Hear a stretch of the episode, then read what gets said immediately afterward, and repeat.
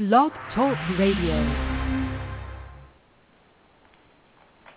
Hello, this is Robbie Motter, the host of Diva Strategies for Success, where every Monday at 4 p.m. Pacific Time I bring you a dynamic guest.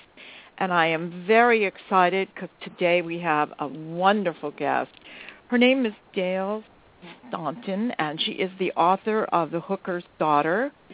Uh, let me tell you a little bit about her. She has an incredible background. She is, while raising her young family, Dale obtained her RN degree and practiced psychiatric nursing. She parlayed her medical and extensive sales experience to become the CEO of her destination management company, which for 20 years organized conventions, corporate events, and meetings for local, national, and international guests. Dale conducted numerous educational seminars and assisted in developing a tourism college degree program. She serves on the North Shore Board of Juvenile Scholarship Aid, volunteered as a Big Sister, and is an active member of Power of Women, National Association of Women on the Rise, and the Arizona Human Humanities Consortium for the Arts. A lifelong learner, she stu- studies Kabbalah and Torah and shares her personal journey to encourage others to rise above their circumstances, no matter how difficult, using their inner strength to determine the course of their own lives. She resides in Boston and Phoenix with her husband, and today she is calling us from uh, Phoenix, Arizona, and her website is www the Hookers, and that's H-O-O-K-E-R-S, daughter dot com. Welcome, Dale, to the show. I'm so happy to have you as a guest. Well, thank you so much, and I'm delighted to be invited to your show. I'm looking for. I was looking forward to this opportunity. Uh, tell me a little bit about your book and yourself. I mean, this is such a. I mean, I'm. I just seen that all you've accomplished and what you had to go through is just amazing to me. Well, it is a memoir. It's all true. And uh, my mother was a prostitute, and we, of course, as a child, I lived in Boston growing up, and uh, it was a well-known secret in the community. And uh, I write and talk about by the age of six, I was answering the doorbell for John's. And be, not only did my mother's business take place in our small apartment, but it was in various other towns in the environs of Boston. And there were other scams, the stolen carring, uh, shoplifting, various other things that went on in the household. So that was a little bit about what I touch what I touch upon in the book. In addition to, in the 50s, my sister came out as a lesbian, and that was a very radioactive subject for those times and she ran away and became homeless and uh we were estranged for many years not because we didn't love each other but because our paths took different roads.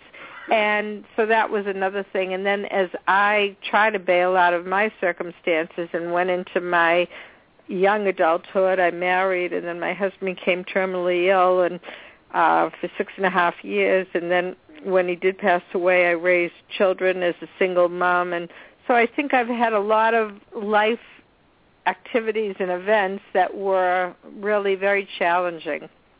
I can say that. Uh, what was your relationship with your mother? Well, it was really a very complex one. It uh my we it the boundaries were very fuzzy.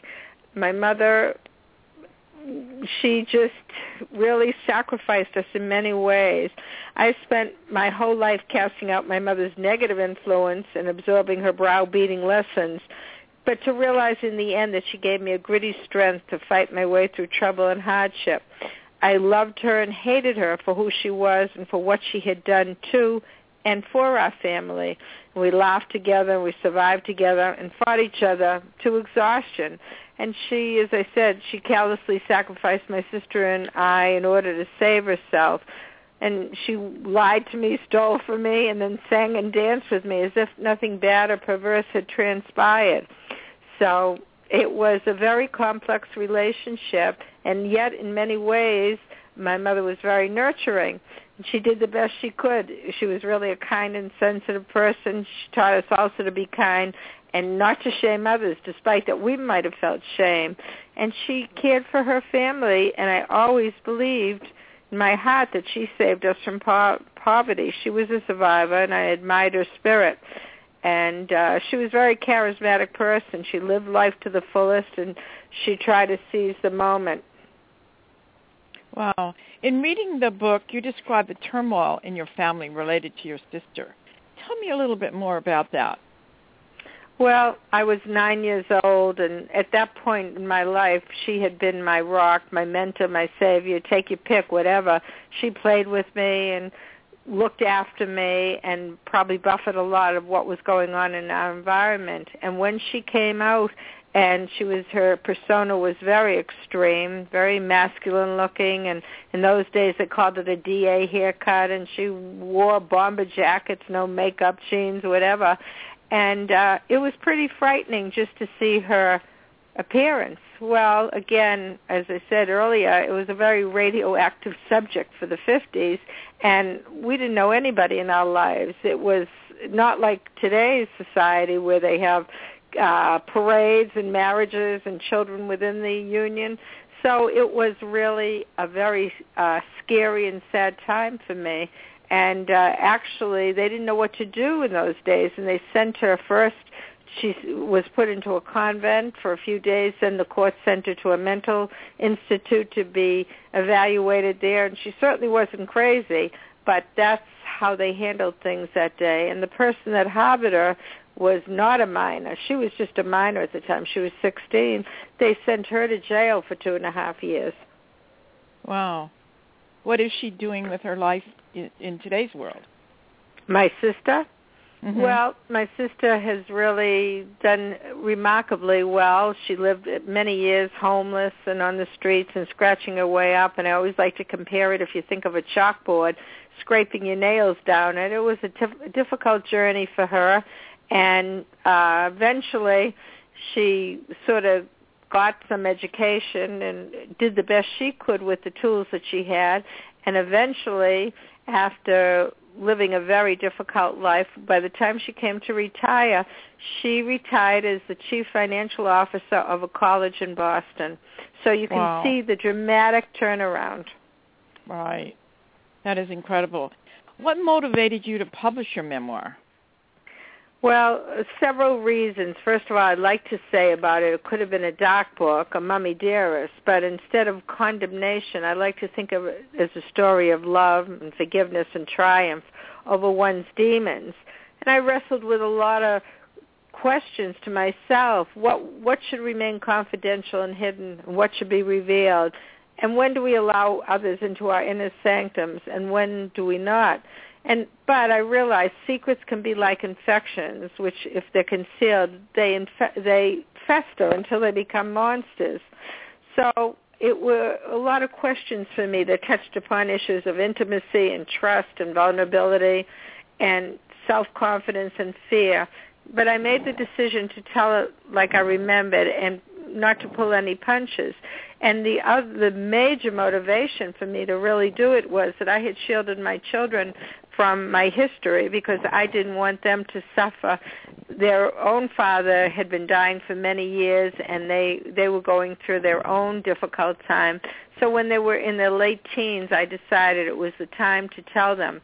And that's when I decided to write it all down. And I don't think that I had ever planned to put it out there, but when people those close to me read the story, and my husband was extremely instrumental in my getting it beyond just giving it to my children. He felt, and as others said, this is too amazing of a story just to stick it away after you tell the children. So that was really the whole impetus of what went out. Is there a message that you want the readers to grasp from from all this?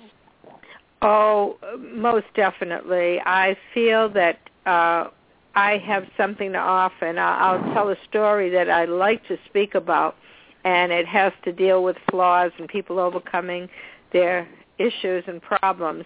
There's a parable, a story of a king. He had the perfect diamond, and he dropped it, and a crack developed the length of the stone. And the king summoned all the jewelers of the land, and they all came to the same conclusion. The diamond was useless, irredeemably flawed Then out of nowhere, an old man came along and said, let me see if you give me a week if I can fix it. Well, he knew the crack couldn't be erased, but he carved petals on top of the diamond. Now the crack formed the stem of a blossom. The crack did not disappear, but it was transformed. And we too will never be perfect, but we can turn flaws into flowers. And my message is we all have flaws and wounds and deficiencies that are hard to admit. Our imperfections are a part of us, and to deny them is to hide from ourselves and from each other. And life is not about flawlessness, but about overcoming. And I feel that this message that I'm trying to get out there is that we can overcome our problems. It's like uh, to judge what was important. And uh, the, my, from my perspective, the miracle of the human spirit is paradoxically, the more broken you are, the more whole you have the chance to become. That's true. What was the most difficult part in pinning your memoir? The most difficult part was about I, I guess I'm, I'm laughing because the honesty. Uh, um, once I started it, well, I started it and I'd put it away and not touch it for months. A year would go by. I'd been working on and off for a long time because I didn't ever believe that I was really going to bring it to the point that I have. And and let me add in this question that you're asking me, I've been so rewarded as a result of it because I have heard from people that I don't even know or barely know, and I think my transparency has really allowed them to go into where maybe they have some pain and I hear from people from all over and it is such a gift that I had never anticipated. Wow, that's great. Um, how did you su- personally survive such a horrendous childhood, and how did your childhood experience affect your adult life? Well, uh, I, I think that at some point I realized that I had to cut psychological, what I call the umbilical cord, and I like to think that I was well seasoned from lessons I learned as a child. I w- was somehow or another lucky that my DNA uh, maybe was good intrinsically. I was able to judge what was important, and I think of myself like the roots of my tree were strong, and uh, I somehow or another held myself very strictly. And going into adulthood, I sort of had a, a, a plan of how to stay strong. There's a, uh, I often say Christopher Robin said to Winnie the Pooh, you are braver than you believe and stronger than you seem and smarter than you think. And I, I think I held on to that, that um, I just needed to st- stay strong.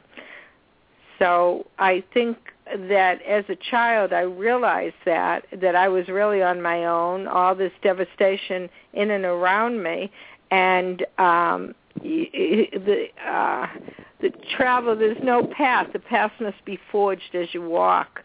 It's uh, so I felt that you know this is something that I have to do for myself because nobody was going to do it. Right. I I remember reading um something you sent me that said neighbor children were forbidden to play with you, and even the Girl Scouts asked you to leave. How did that feel That's for correct. you? Well, I, here comes my joke. I love to say that I still buy Girl Scout cookies when they come to the door, but it was really very devastating. I'm going to pin my age approximately, let's say, for that particular experience, about 10 years old. And I was a lovely little darling myself, and you don't expect to have th- those kind of things taking place, a youngster. And yes, many, some children could play with me, but I'm sure there were restrictions that I didn't know about, but many were actually not allowed to play with me or if the family found out who we were and what was going on, they were then thereby the friendship was ended. And uh, it was very uh, difficult. I, I'm not sure that I'm correct when I'm going to say this, but I do think it is really in modern psychology. There's a term called psychological hypothermia, and it, it really says when a child suffers abuse from a loved one, the child will go out of the body to separate from the experiences. The child can't tolerate uh, being not being loved by by someone hurting her and disassociates from the experience as if it did not mm-hmm. happen. So I think that in many ways I probably built, even though I knew what was going on and I was very aware the boundaries were certainly uh, down, I think that in a certain sense I developed that attitude of keeping myself strong and going, and I always refer to as putting blinders on. How can readers learn more about your book? Well, thank you for asking. They can go to my website, as you had kindly mentioned, www.thehookersdaughter.com. And if they choose to order it on there, uh, they can also have a signed copy sent to them. And also it can be purchased through Infinity Publishing or Amazon. And for the tablet readers, Nook, Kindle, iTunes, it's also available on, on that form. And let me add, at the back of the book, uh, at the end, I, my email is on there, and I'd be delighted to hear from anybody that chooses to write me after they read it and share their impressions or have questions for me. And um, also, one other thing that I've been privileged to do, which was has been a new experience for me, I've done several book clubs now across the country, skyping with them, and I just think that is so cool that I can have that experience. I just did one last week in New Jersey and another and another one in Philadelphia and Florida and on and on. So again, it's just So been, what is your uh, what is your Skype address? My Skype address. Let me ask my computer person. What is my Skype address, please? Uh oh dear. Let's see. We can you check it out?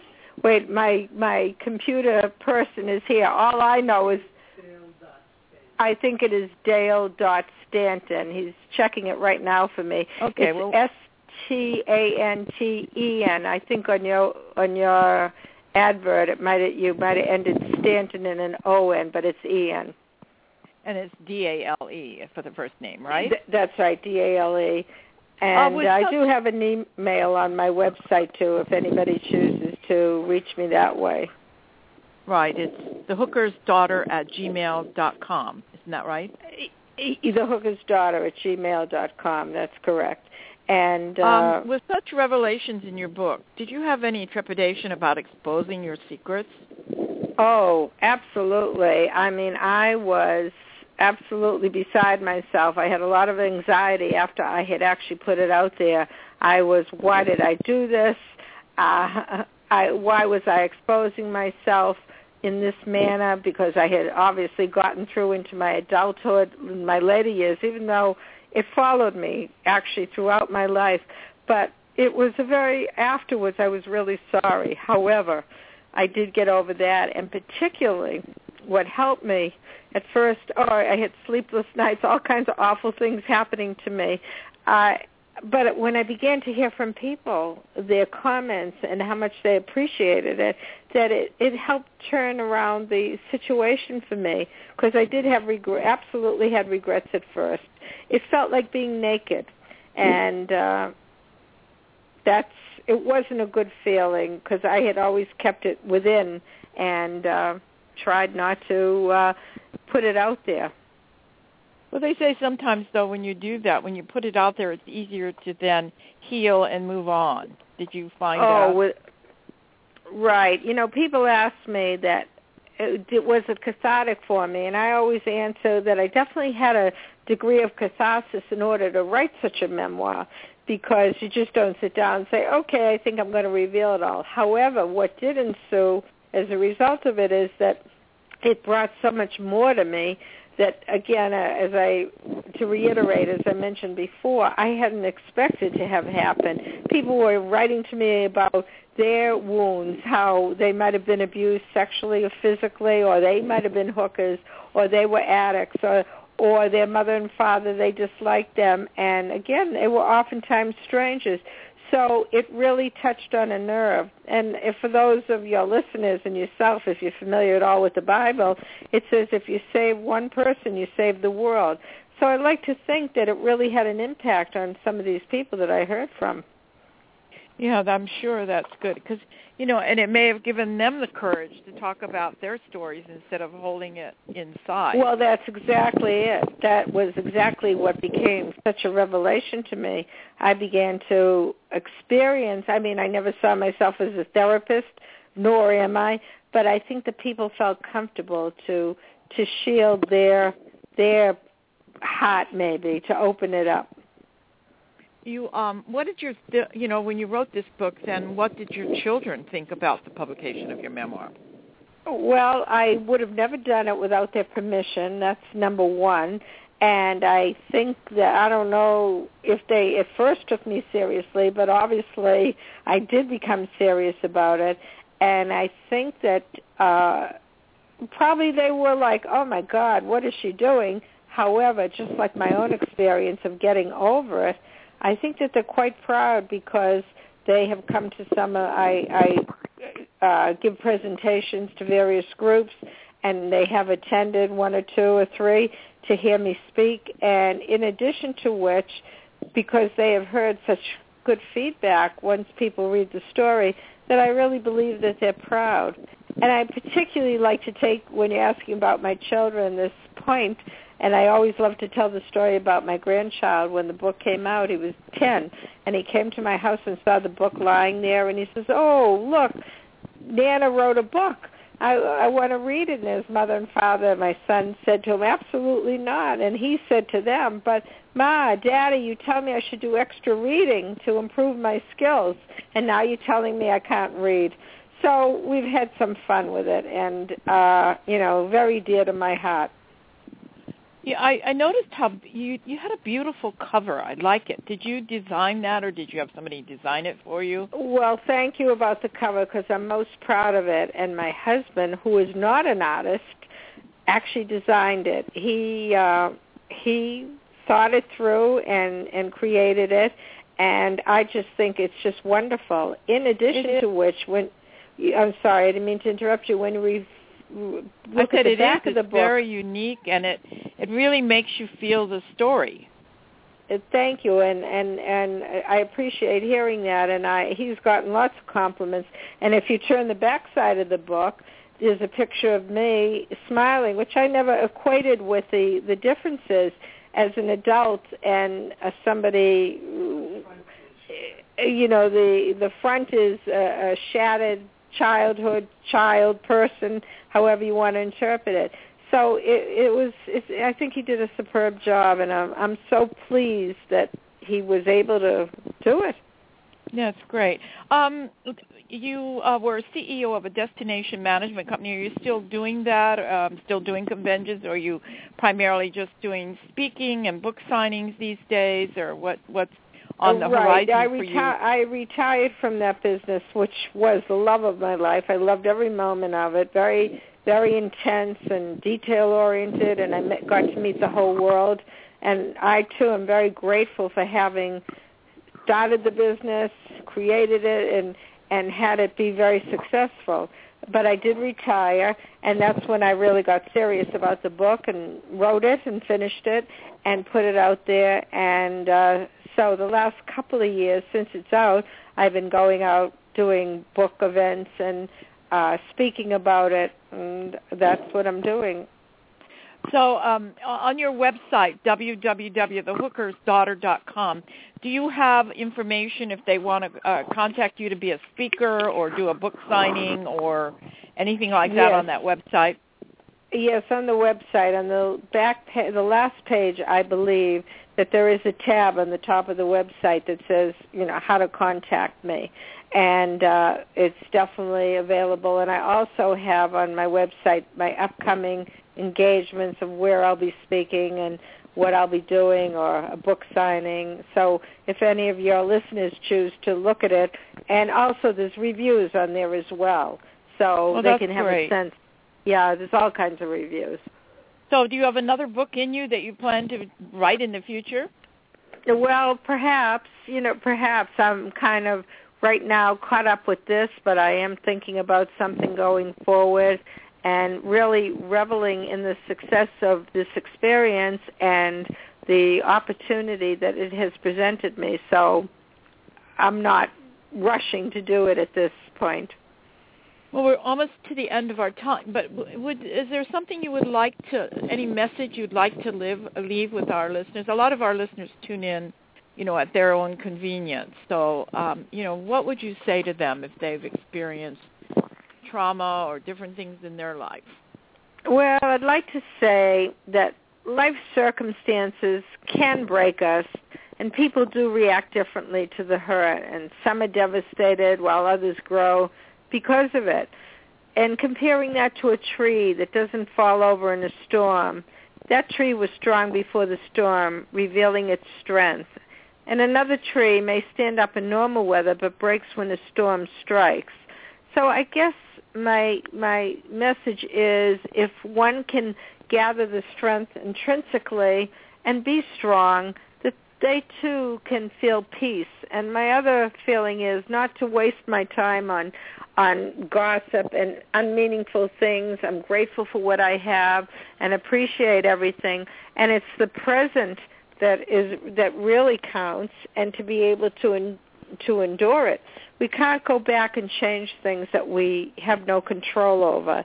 And I realize that and I think for your listeners if they can think of their lives in that way, not to waste energy and the gossip or negative thoughts or things that they can't control.